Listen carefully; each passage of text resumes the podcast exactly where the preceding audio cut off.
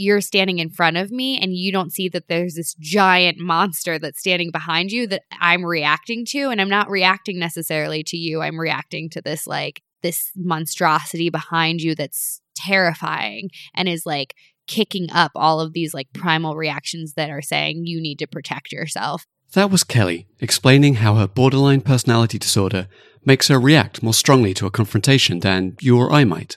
Kelly and I met at an HR conference earlier this year. I was part of a panel about diversity and inclusion at work, and I used it as an opportunity to tell my story and the story of silent superheroes. Kelly was in the audience. She approached me after the panel to say thank you for sharing my story and started to share hers. I was excited to talk to somebody about borderline personality disorder, and so I asked if she would record an episode, and we did so later that day. I think that's the power of standing up and speaking your truth. It inspires others to do the same, and one by one, we feel less like an outsider and more of a community. Borderline personality disorder, or BPD as it's more commonly known, is one of the less common and less well known mental illnesses. It occurs in about 1% of the population, and it can distort the way you think about yourself and others, and it can make maintaining relationships more difficult. In this episode of Silent Superheroes, Kelly will share some of her personal experiences with BPD, the tools that she uses to manage it, and some of the ways it's affected her career. Most important, we'll learn that BPD is manageable and it's compatible with forging a successful career. Remember, Kelly and I are two people talking about our personal experiences living with and managing a mental illness. If you have any concerns about your mental health, reach out to a mental health care provider or there are some numbers you can use at the end of this episode. If you're in treatment and something you hear inspires you to make a change to your treatment program, please consult with your care provider before you do. My name's James Pratt. I'm the host of Silent Superheroes, and I'm really glad that you're here.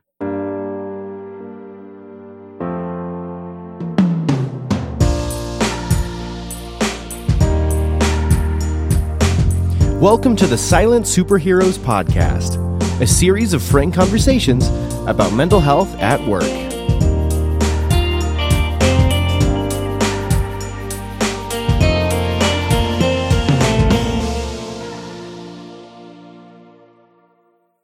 Okay, welcome to Silent Superheroes. I'm here with today's guest, Kelly. Hi. Welcome to the for, show. Thanks for having me. So, Kelly, why don't you introduce yourself? Let us know a little bit about uh, who you are and what you do. My name is Kelly Wagner. I am the founder and CEO of a diversity and inclusion consultancy and research lab called Collective. I started this company with a mission to create healthy, inclusive workplaces where people could be themselves um, and not fear retribution, one, but also have what makes them unique be an integral part to how they contribute to the, the company and the culture. How did you come to found that company? I initially thought that I wanted to do journalism, and it really came from wanting to surface um, stories that weren't being told, stories that like my own um, stories that I was seeing tangentially through um, my life experiences while pursuing that um, in grad school fell into the corporate world. Um, I'm a woman of color.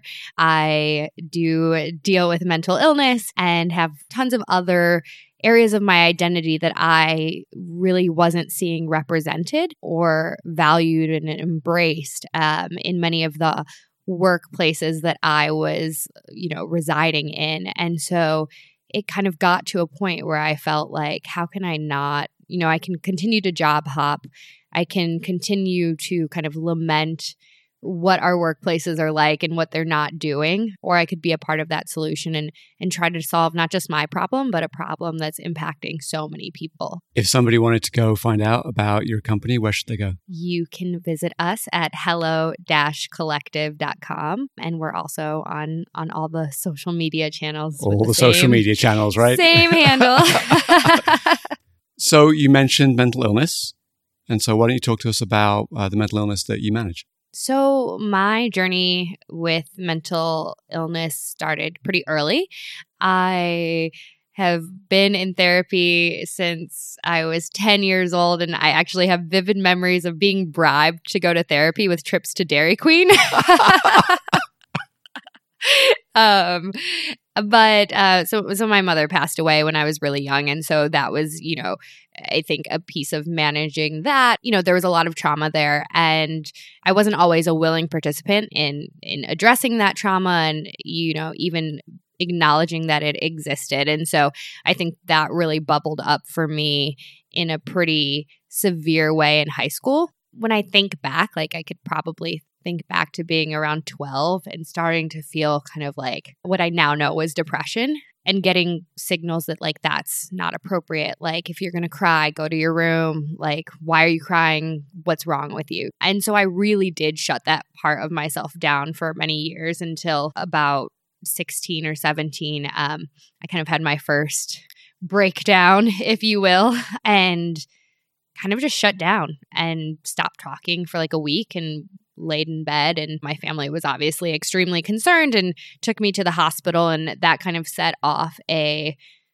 I don't know, like four or five year journey of me really cycling in and out of mental health facilities, dealing with depression, self harm, anorexia, pretty severe at, at one point, and um, ultimately being diagnosed at the age of 18 with uh, borderline personality disorder. So, not many people know what borderline personality disorder is. Would you be able to explain it for us? I love that I get to talk about this because I think that there are a lot of really negative um, misconceptions and harmful misconceptions around borderline personality disorder. But it is a personality disorder. Basically, to qualify, it, you know, it's characterized by impulsive behavior, mood instability. There are certain things that often are traits. So things like self harm, um, anorexia, a lot of thoughts of suicide goes along with this. So there's also a strong tie to like fear of abandonment and and rejection and loss um, that can kind of send someone spiraling into a place where you know their symptoms would flare up which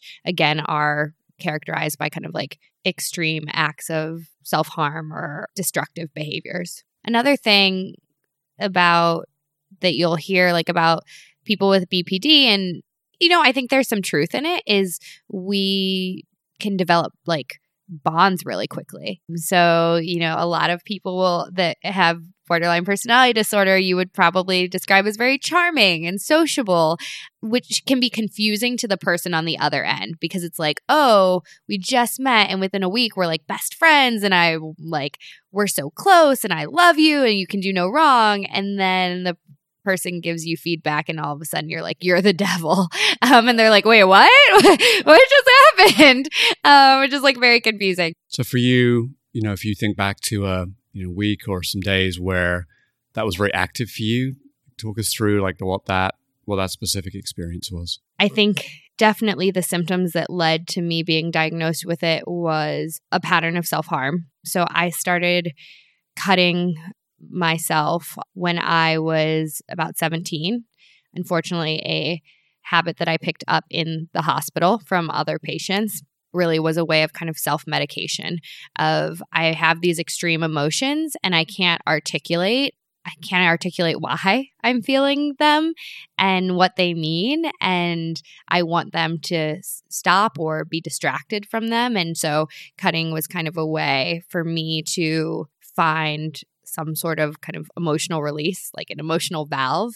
But then I think as an adult, where I really saw it emerge as like kind of a pattern that I had to ultimately address was in romantic relationships. Anytime that I would feel like someone was pushing me away or I was going to lose someone, it would make me cling harder and I would get panicky. Like I would feel like the world is ending you know, I'm not good enough, I'm being abandoned, no one will ever love me. And these were things that my brain was telling me very strongly. And for someone with borderline personality disorder, the need to make that pain go away or stop that discomfort becomes overwhelming and unmanageable. And the feeling is, I need to do whatever it takes to make that feeling stop, whether it is harming myself, whether it is harming the other person, embarrassing and shameful to talk about. But I think that it's really important. You know, I went through a relationship shortly after college where you know, we would get in these fights and I would text, like, I couldn't stop myself texting him. And I would wake up the next morning and like I sent like a hundred texts and I would just be like, what's wrong with me? And I think it was so especially challenging because in every other aspect of my life, I was very high functioning. Like you would never know, right? So there's this deep shame because you're like, I'm doing these things that someone would look at and be like, that is crazy. And it felt so misaligned with who I was 95% of the time. And I'm hearing that thing that comes up so often when I have these conversations, which is there's some behavior that you know is not normal. And I just keep thinking that if someone's having that experience where you wonder, is that normal? Do other people do that? That's the time to go talk to somebody. Because worst case, someone's like, no, that's that's normal. That seems okay. I think there that borderline personality disorder is very unique in that there isn't a ton or there hasn't traditionally been a ton of solid research done on it. And there for a very long time there was this sentiment in the mental health community from professionals that it was kind of like this uncurable thing that was like the patient was destined to drive everyone away and like felt very much like this is like the diagnosis that you do not want put on you. And my aunt, who was my primary caretaker in high school, not out of maliciousness or a lack of wanting to get me help, was really, really like pushed to not have that diagnosis. And then when I did have that diagnosis given to me by doctors, was like, don't talk about that, don't share about that because you don't want it to lead to people being biased against you. I think the whole point of this podcast, right? It like if you if there's this shame like you don't get the help that you need. For a long time, it was much easier for me to say, well, I suffer from depression, but I don't want to talk about the other stuff. Yeah. Um, because, you know, people kind of get depression. Not really, but kind of. Do you know what I mean? I think there are mental health disorders, you know, mental illnesses that people feel a little bit less uncomfortable about, right? Like, and we know like so many people, one in five or something, but I'm sure it's much higher, report, you know, having gone through a depressive episode at least once in their life and so it feels a little bit like like we all know someone who has had depression or we think we know what depression looks like and the same with i always say anorexia right is like the acceptable disease until it gets too bad because it's like, oh, yeah, like, yes, as a society, we value thinness. BPD is not one of those diseases. It definitely makes people uncomfortable. Um, and I think it is because it feels a little bit more volatile and unpredictable. And that can be scary for people. And it can be frightening. It's confusing enough for the person who's going through it. It's understandable why people would feel frightened, but I think that a big part of breaking that down is really helping people to understand what it is, what it isn't. Oftentimes it's actually very internal. You talked about the behavior of, you know, if a relationship um, is falling apart, that kind of gripping on and wanting to kind of make it work. What other ways do, has BPD shown up for you? My therapist is lovely and wonderful at trying to help me normalize certain things. So and you kind of said, you know, when you're asking, is this normal? Uh, she sometimes will have to be like, well, that's not BPD. That's just your personality, right? like, that's normal. Like, that's a, you know, um, and so sometimes there is a sense of like, is this normal? But there's a lot of black and white thinking. So, this pendulum swing of all or nothing, or I love this person today, I hate this person. I think the tomorrow, and I think that there's a um, there's a book out there or something called like I hate you, please don't leave me, which I love BPD. about BPD. And it's such a great title. There have always been kind of levels for me in different types of relationships in my life and how BPD has shown up. And so romantic relationships for me is kind of like this last frontier of like, it was always the most severe like triggering relationship. I think when things were a little bit more like, BPD was more actively showing up in my life, it did kind of touch on like friendships and family of like when I would be disappointed, it would be hard for me to be grounded in okay, like somebody, this person did something that disappointed me and I need to work through that. Like that would be like kind of the rational way of thinking. And my mind would go to like, this person disappointed me. They hate me. They don't care about me. I hate them I never want to talk to them again. so sad because it kind of cut off some really important relationships. And thankfully, as I, you know, have gotten my illness under control and have just also gotten older and probably a little bit more mature because a lot of the qualities of like someone with BPD are also just qualities that come out in teenagers. um, I've had an opportunity to kind of repair some of those relationships, and I'm so grateful for that. You know, we talked about managing bipolar earlier, and like, you know, contrary to what some people may think, you're not always in, in crisis. But I still, and it's less often, but probably a couple times a year, will go into like sort of crisis mode, right? Where the depression is hitting me really hard, or I do something that is a very BPD behavior, and I have this immediate sense of regret and shame, and like I'm never going to get better. And which, of course, then only adds to the depression because it's like, I don't want to live like this forever. Like, if I can't get better, like, this is no way to live. And I think one of the really helpful things that my therapist has done is to remind me of the ways that I now show up in areas outside of romantic relationships that maybe would have triggered me in the past that no longer trigger me. But there have been times in the past where a manager would give me feedback and I would be like, it would just send me for just a, a loop, right? Um, and I'd be like, I know I shouldn't be having such a dramatic internal reaction to this right now, but it is like bringing up some stuff. But I think that that has been very validating and reassuring to me that like you can manage mental illness with work. And it's easy, like when you have those flare ups, to think like, I'm not any better than I was 10 years ago. And like, I'm going to suffer forever. And so being able to look back and think about like all of the areas that you have made progress has been really, really helpful.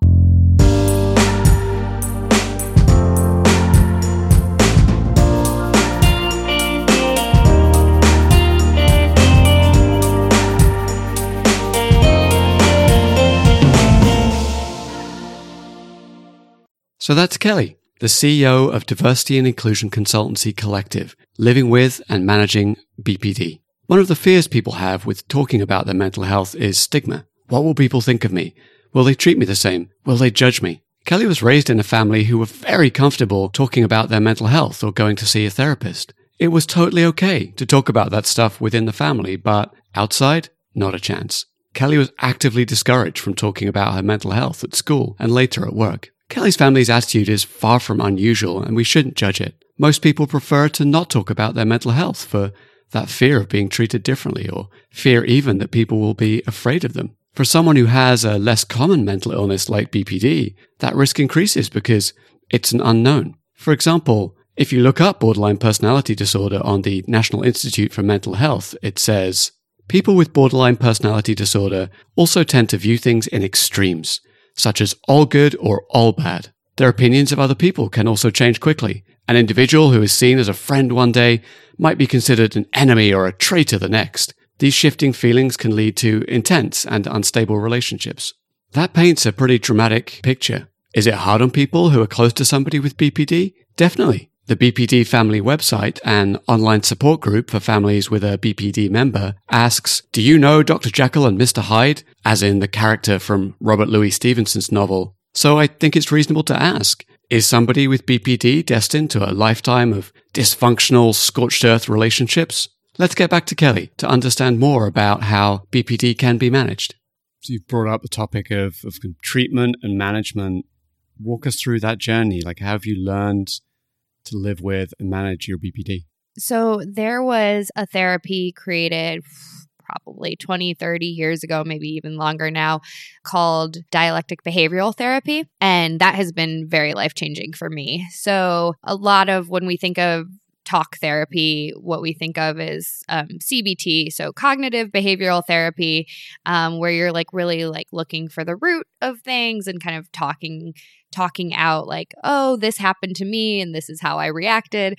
And I did a ton of that therapy. Like my family put me in therapy. They were very proactive. never a shortage of professionals to talk to. And I would get so frustrated with therapy and with myself because I was very self aware. Like I've always been very self aware. And I would be like, well, I know that the reason that I have this in like tense um, reaction to any sort of abandonment is because my mother died when I was seven. I wasn't living with my father and he wasn't really in my life in a permanent way. And so I spent many years of my childhood being kind of like passed from one family member to the other. So, yes, like I have a history of loss. It makes sense that I would feel these strong feelings of abandonment. Great, but I still keep doing the same thing. it's not helping me change the the actual behavior that is then causing so much chaos and destruction in my life. And so I was like, yeah, like, great, I know the root, but what do I do about it? And that was very frustrating.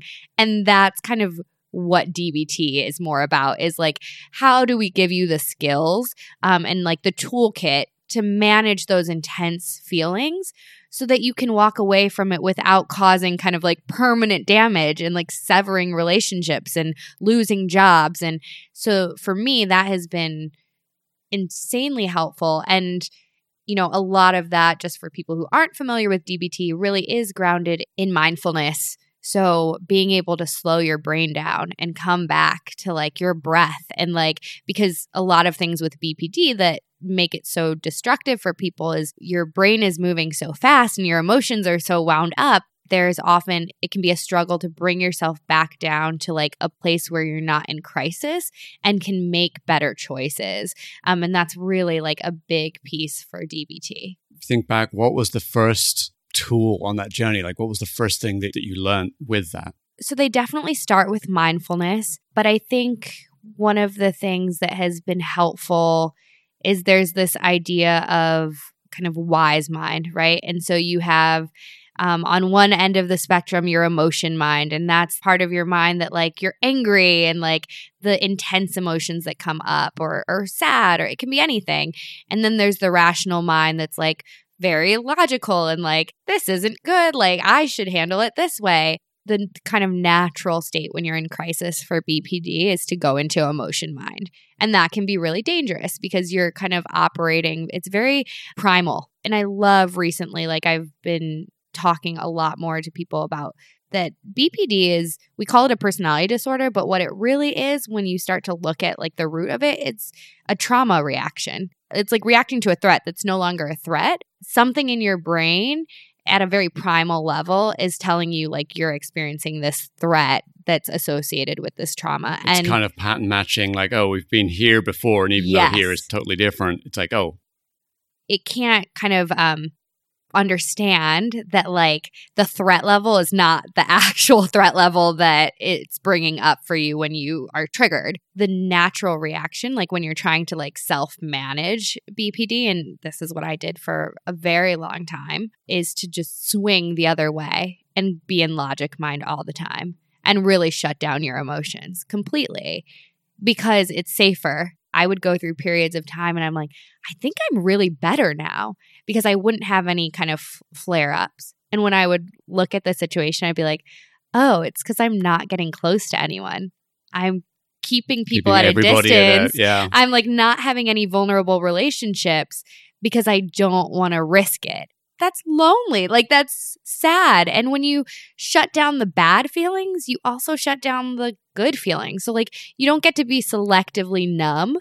You, you know, you lose the joy, you lose the happiness that goes right out the window with like the anger and the sadness. And so wise mind really is about bringing it back to the center in a place that, you know, feels safe. What was your last kind of flare up? When did that last happen for you? So I actually went through a breakup over the summer. I have to be very careful about alcohol. I don't drink often. Um, I'm like a fairly social drinker and um, I'll have a drink or two and it's fine.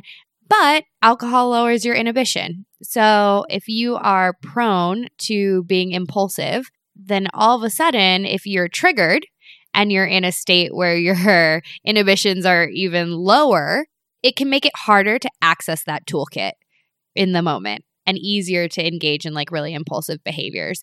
And so this is kind of an asshole move on his part, but this guy and I were dating um, for a month, a month or two or something. It was, was still pretty new, but I, I liked him.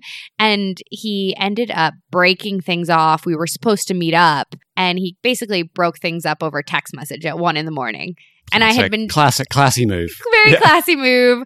I had been drinking. I was like pretty upset.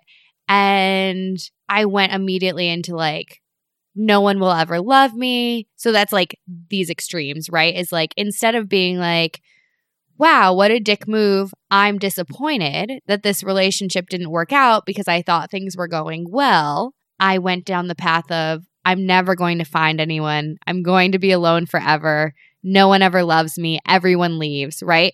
And all of a sudden, yes, like if that's the messaging that your brain is sending to you, yeah, then it what does feel natural to go down this like depressive hole and like start to feel suicidal. And thankfully, I have systems in place now. that sounds so clinical, but like I have a support network in place now that I, you know, I can call a friend, I can text a friend, and I have amazing friends who ask the question, you know, when you're in that space, how can I best support you? Like, what do you need in that moment? That's right. Such a good question. Which is such a good question for allies or like people who have loved ones that are struggling with mental illness because I think there's a lot of like, oh, we're going to, you're not in a place to know what's best for you. So we're going to tell you. And I think like people know what's helpful. And so for me, one of the things that I tell my friends is it's not helpful for you to tell me like it's going to be okay because in that moment for me it doesn't feel like it's going to be okay. And now i feel unheard and i don't feel validated. And that was something that like somebody saying it's going to be okay is is like fairly innocuous. Like they're saying that because they want you to have hope but it it's having the opposite effect. And so It's almost automatic that you would say that. yeah yeah it'll get better. Like no one wants to hear that when they're in crisis. How long did it take you to to start being able to apply the the tool set? I always say, like, if I can get myself out of the danger zone, I can use my tools.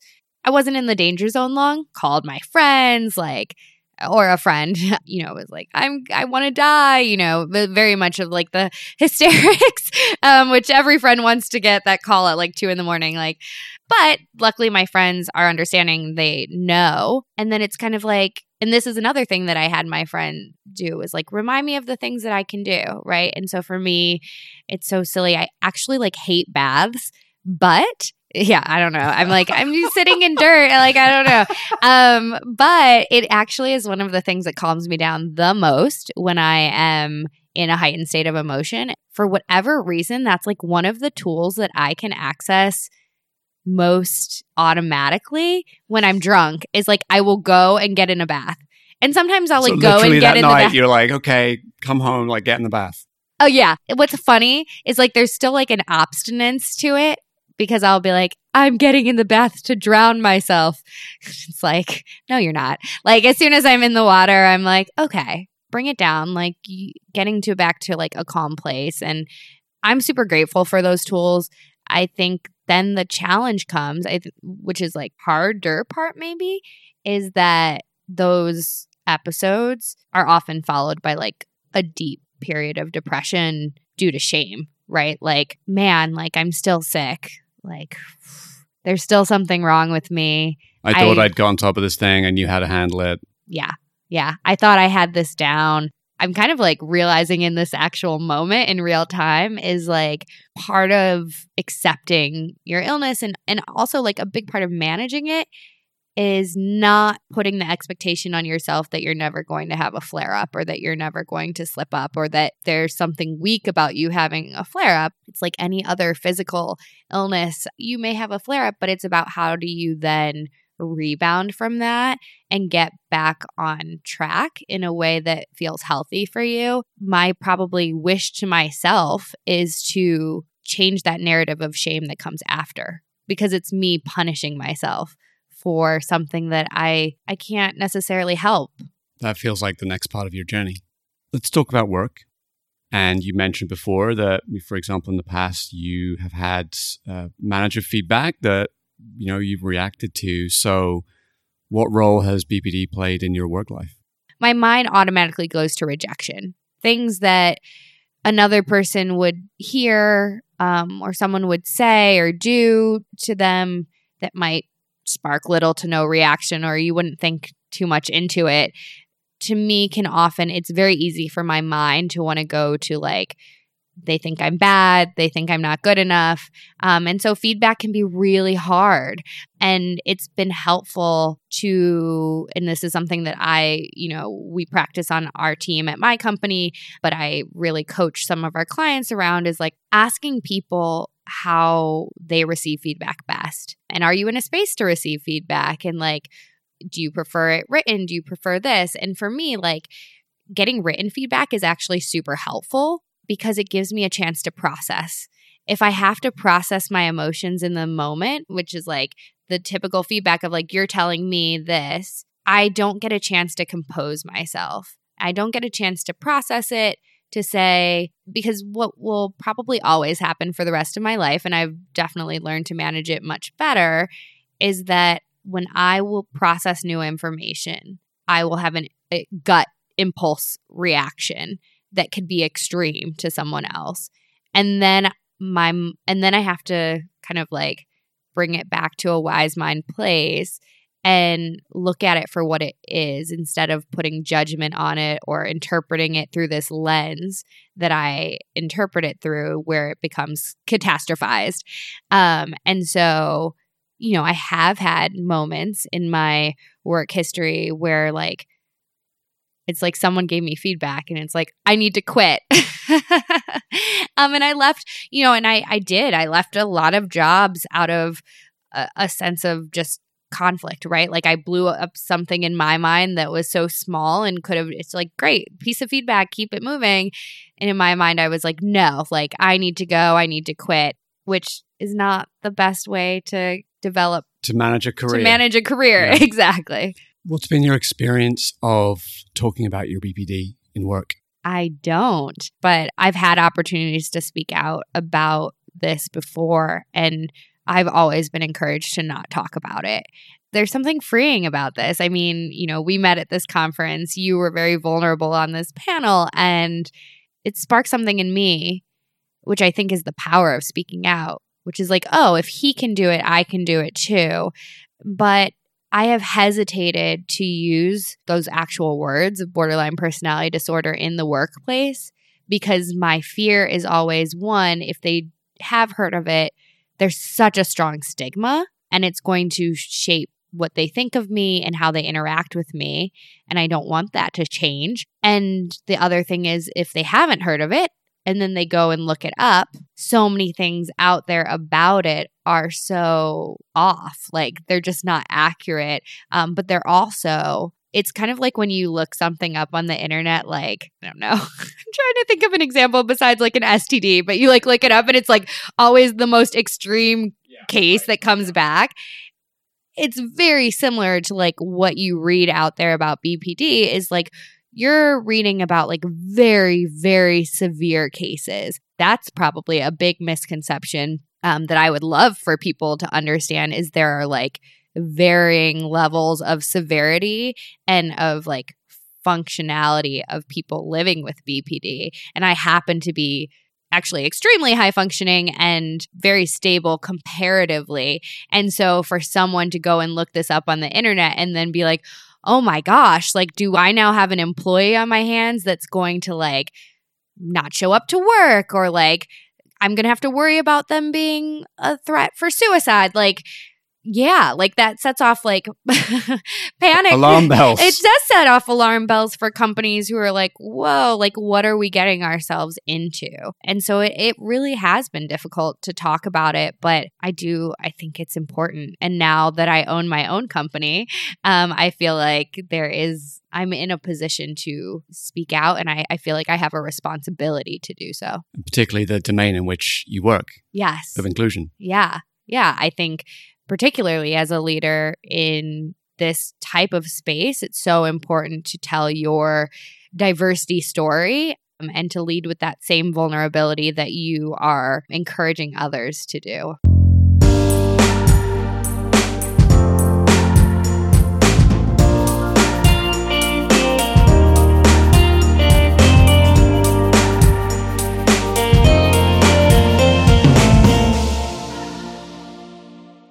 Kelly has worked hard to build tools to manage her BPD. The reality of living with a persistent condition like this is that it's never gone. It's never cured. Her story about texting a former boyfriend a hundred times is something you might see as like a stereotype played out in a movie. The insecure, angry, and spurned lover, unable to let go. And even though dumping someone by text is, to use Kelly's words, a dick move, receiving a hundred texts is a disproportionate response. That's BPD in a nutshell. But what's important in this story is the work that Kelly's put in to learn how to recover quickly. When the monster of rejection and abandonment reared its head, the fight or flight reaction kicked in, and out went the text messages. But Kelly knew she could get back on an even keel. She called a friend, a friend who's taken time to learn how to support her when she's triggered. She ran a bath, and she got back to normal pretty quickly. There's two great points that Kelly made that I think need emphasis. The first is the question, how can I help you when your illness flares up? That's a question every friend, family member, or colleague should have in their back pocket.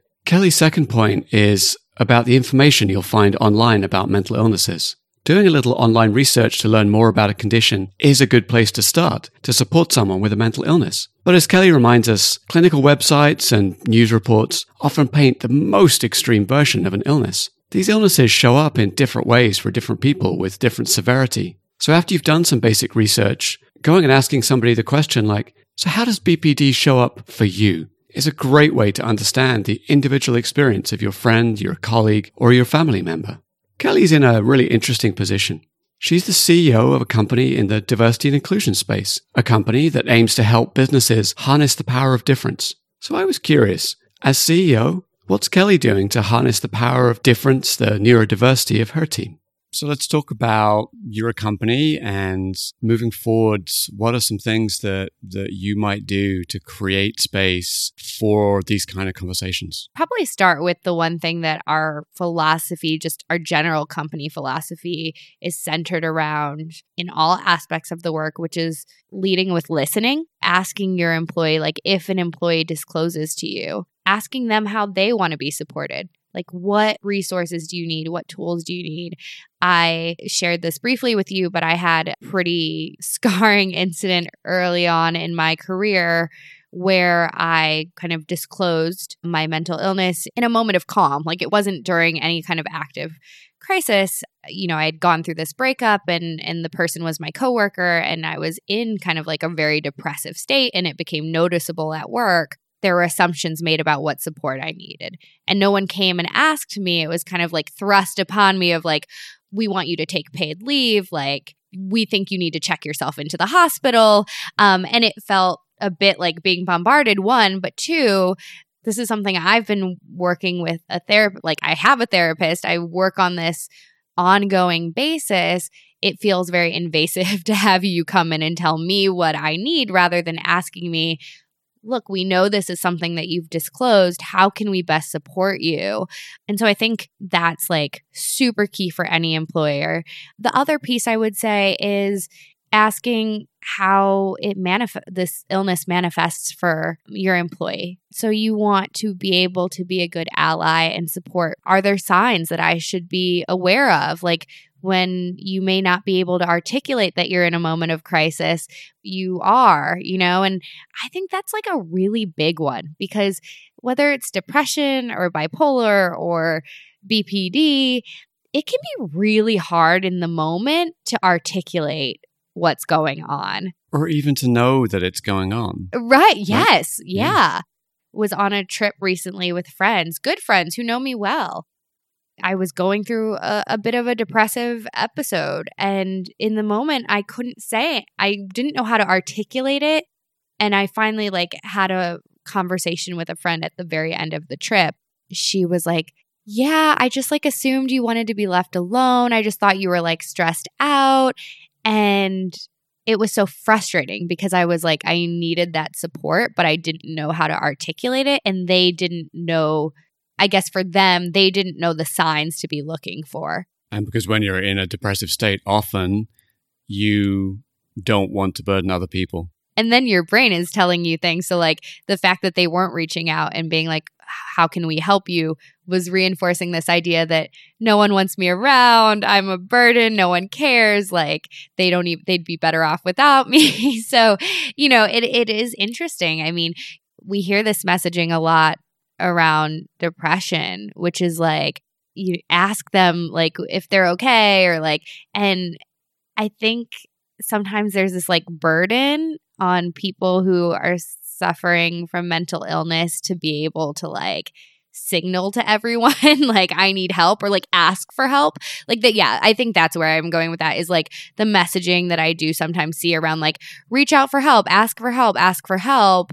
And it's like do you think that you know when we see people die by suicide do you think it was because they didn't know what resources were out there to ask for help like they didn't they couldn't you know use google and like figure it's like they they couldn't in that moment. Like they weren't able to do that. So they weren't sat there on Google like suicide. Um, what is it like? Uh, stopping help helpline? No, I like right, right. So um, I think it's super important to be conscious of that, and like if you can create that kind of like awareness around like this is what it means when I need help and this is how I want to be helped.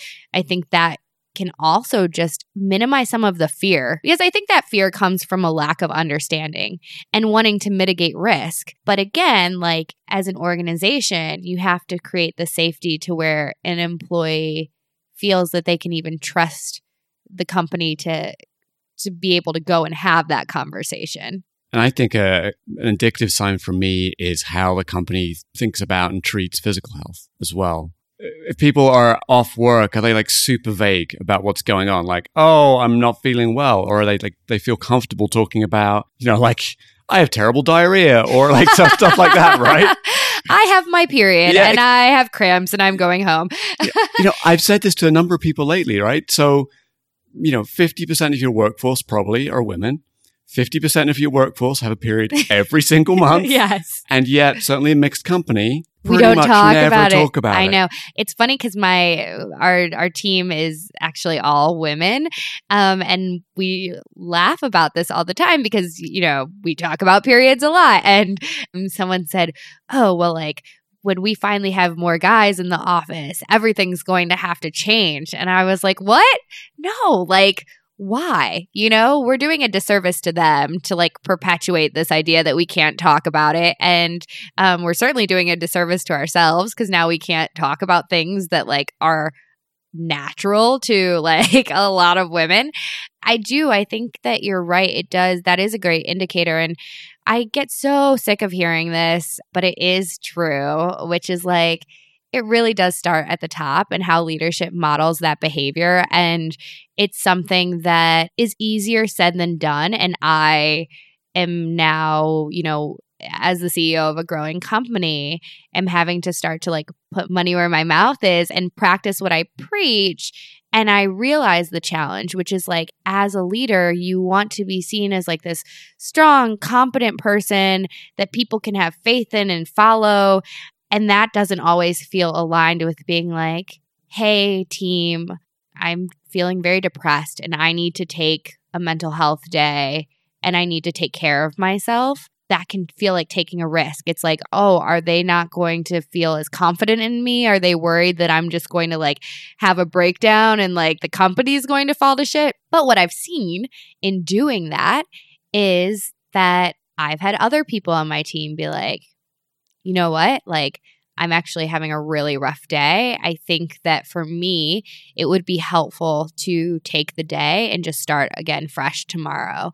And I'm so glad that they feel that they can do that and come to me and say that. And our team is pretty lean right now, but I'm so glad that we're like growing a culture around that kind of vulnerability. Because what you do as a leader, as you say, culture trickles down people naturally model what you do, not because you command it, but because we live in a society of power structures and your position as CEO carries implied power. And so that's what people they model and, and good on you for being willing to model that kind of behavior. What I've seen where I've spoken out in panels like the one I did this morning, people find a lot of power in having people tell their stories because I think we live in a time where I don't know we're as authentic as we need to be with one another. Like we craft these carefully curated veneers, right? This isn't part this. of my brand. Yeah, right. I think that makes it very hard to punch through that, but I also think it really helps people connect because suddenly they feel maybe a little more alike. Yeah, maybe I could be myself. Yeah. And I can attest to that as a person in the audience. I mean, when you shared that, the room just shift the energy shifted, right? In a way that was really positive. If someone like you is on the stage sharing something like that, I guarantee you there's someone in the audience who's going through something similar and like you have changed their trajectory and the whole way that they view that because someone has now used their position of power like at in their voice their platform to say like this is who i am and there's nothing there's no shame behind that right like that's it's okay and that kind of passes on to that person So I got a couple more questions for you. What would you want the world to know, workplaces to know about BPD? that it's not something to be scared of. I've always felt a great sense of um you know that stigma is is really there and it's painful. Like it's really painful. I remember when I had this, you know, instance where I was let go um and my company had kind of tried to intervene and didn't ask me kind of what support I needed. My coworkers were told not to talk to me. I remember because I had gotten let go and I had been part of such a tight knit team and no one reached out after. There was like this silence for two weeks or so after. And finally, a friend of mine reached out and he said, You know, I, I just wanted to check in on you and I hope that you're okay. And I wanted you to know that the only reason that I haven't reached out and that uh, and then when I said nobody else had either, he was like, "We were told not to reach out to you," um, and that I felt was the company. It was coming from a place of, from what we know about BPD, like this person could be unstable, and we want to protect our employees. Uh, but I don't know that they knew how hurtful that was um, and also just how inaccurate. Like i was like what did they think i was going to do to you all? Like, Because everyone everyone is different. Everyone's experience of these things is different. yeah. right? i was like i'm five foot two like a hundred pounds. Like what am i? Yeah. I lied about my weight. I'm 120 um, but actually the best thing that i could say from an advice perspective is like read literature that is written by people with bpd about their own experience Eh, not to say that there is one experience, but like I think that there is a lot more insight because BPD on its surface looks very unpredictable to someone who doesn't understand it. If you understand BPD, it's actually very predictable. It's it's super predictable. There are like very clear triggers. Right. Very clear triggers and very clear reactions, and also very clear ways to help someone come down and be back in a place where they can make good decisions and super clear structures that you can put into place to support someone. I believe that, yes, like if you're doing something that's harmful to your coworkers, like that needs to be addressed. And as someone with BPD, I've learned this, which is like I may have an illness, but I still have to take responsibility for things that I do. And that can be hard, especially when it feels like it's so out of your control.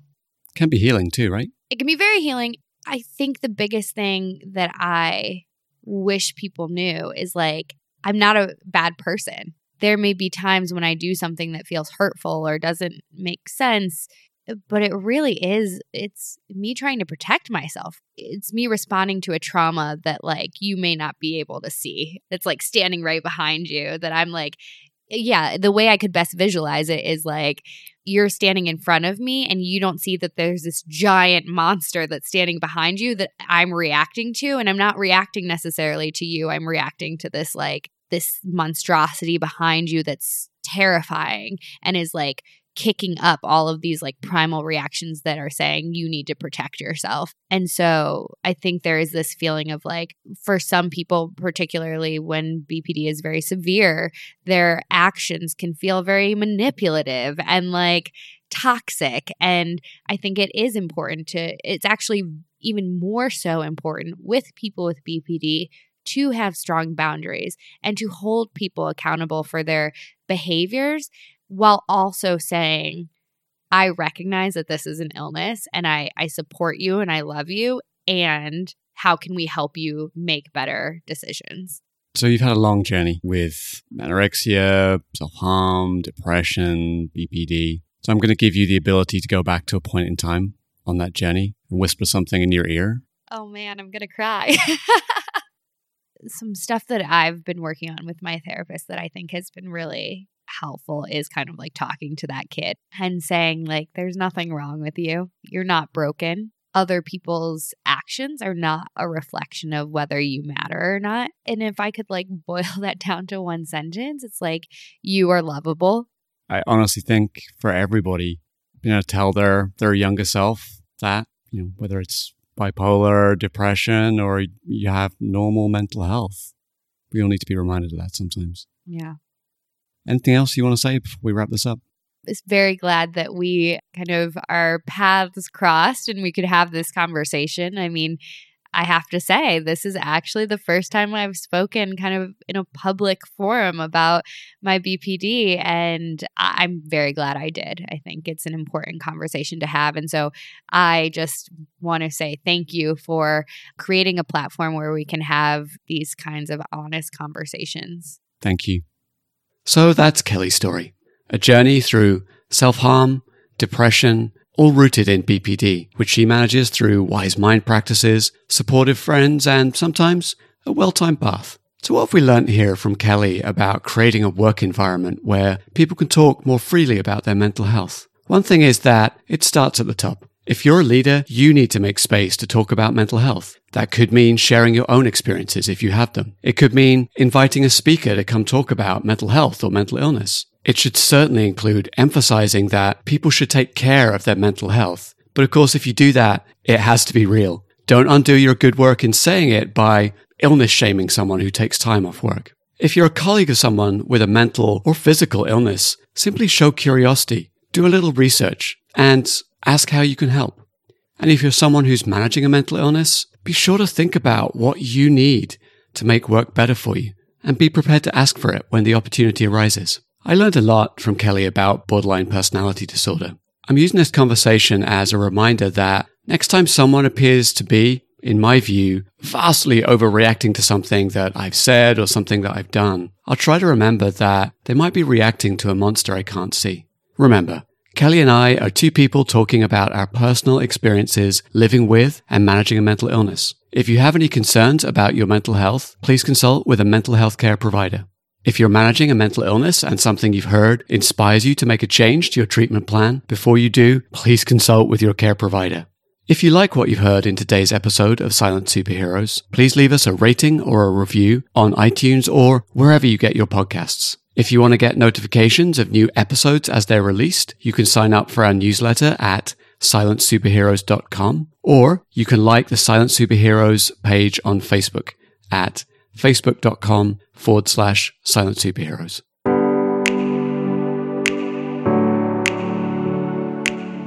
Take your mental health seriously. If you need to speak to someone, you can call 1 800 273 8255 or text crisistextline.org at 741 741. Both provide 24 7 confidential counseling to people in the United States. Worldwide, visit iasp.info slash resources slash crisis underscore centers slash. To help others find the Silent Superheroes podcast, please leave a review on iTunes or your favorite podcasting service.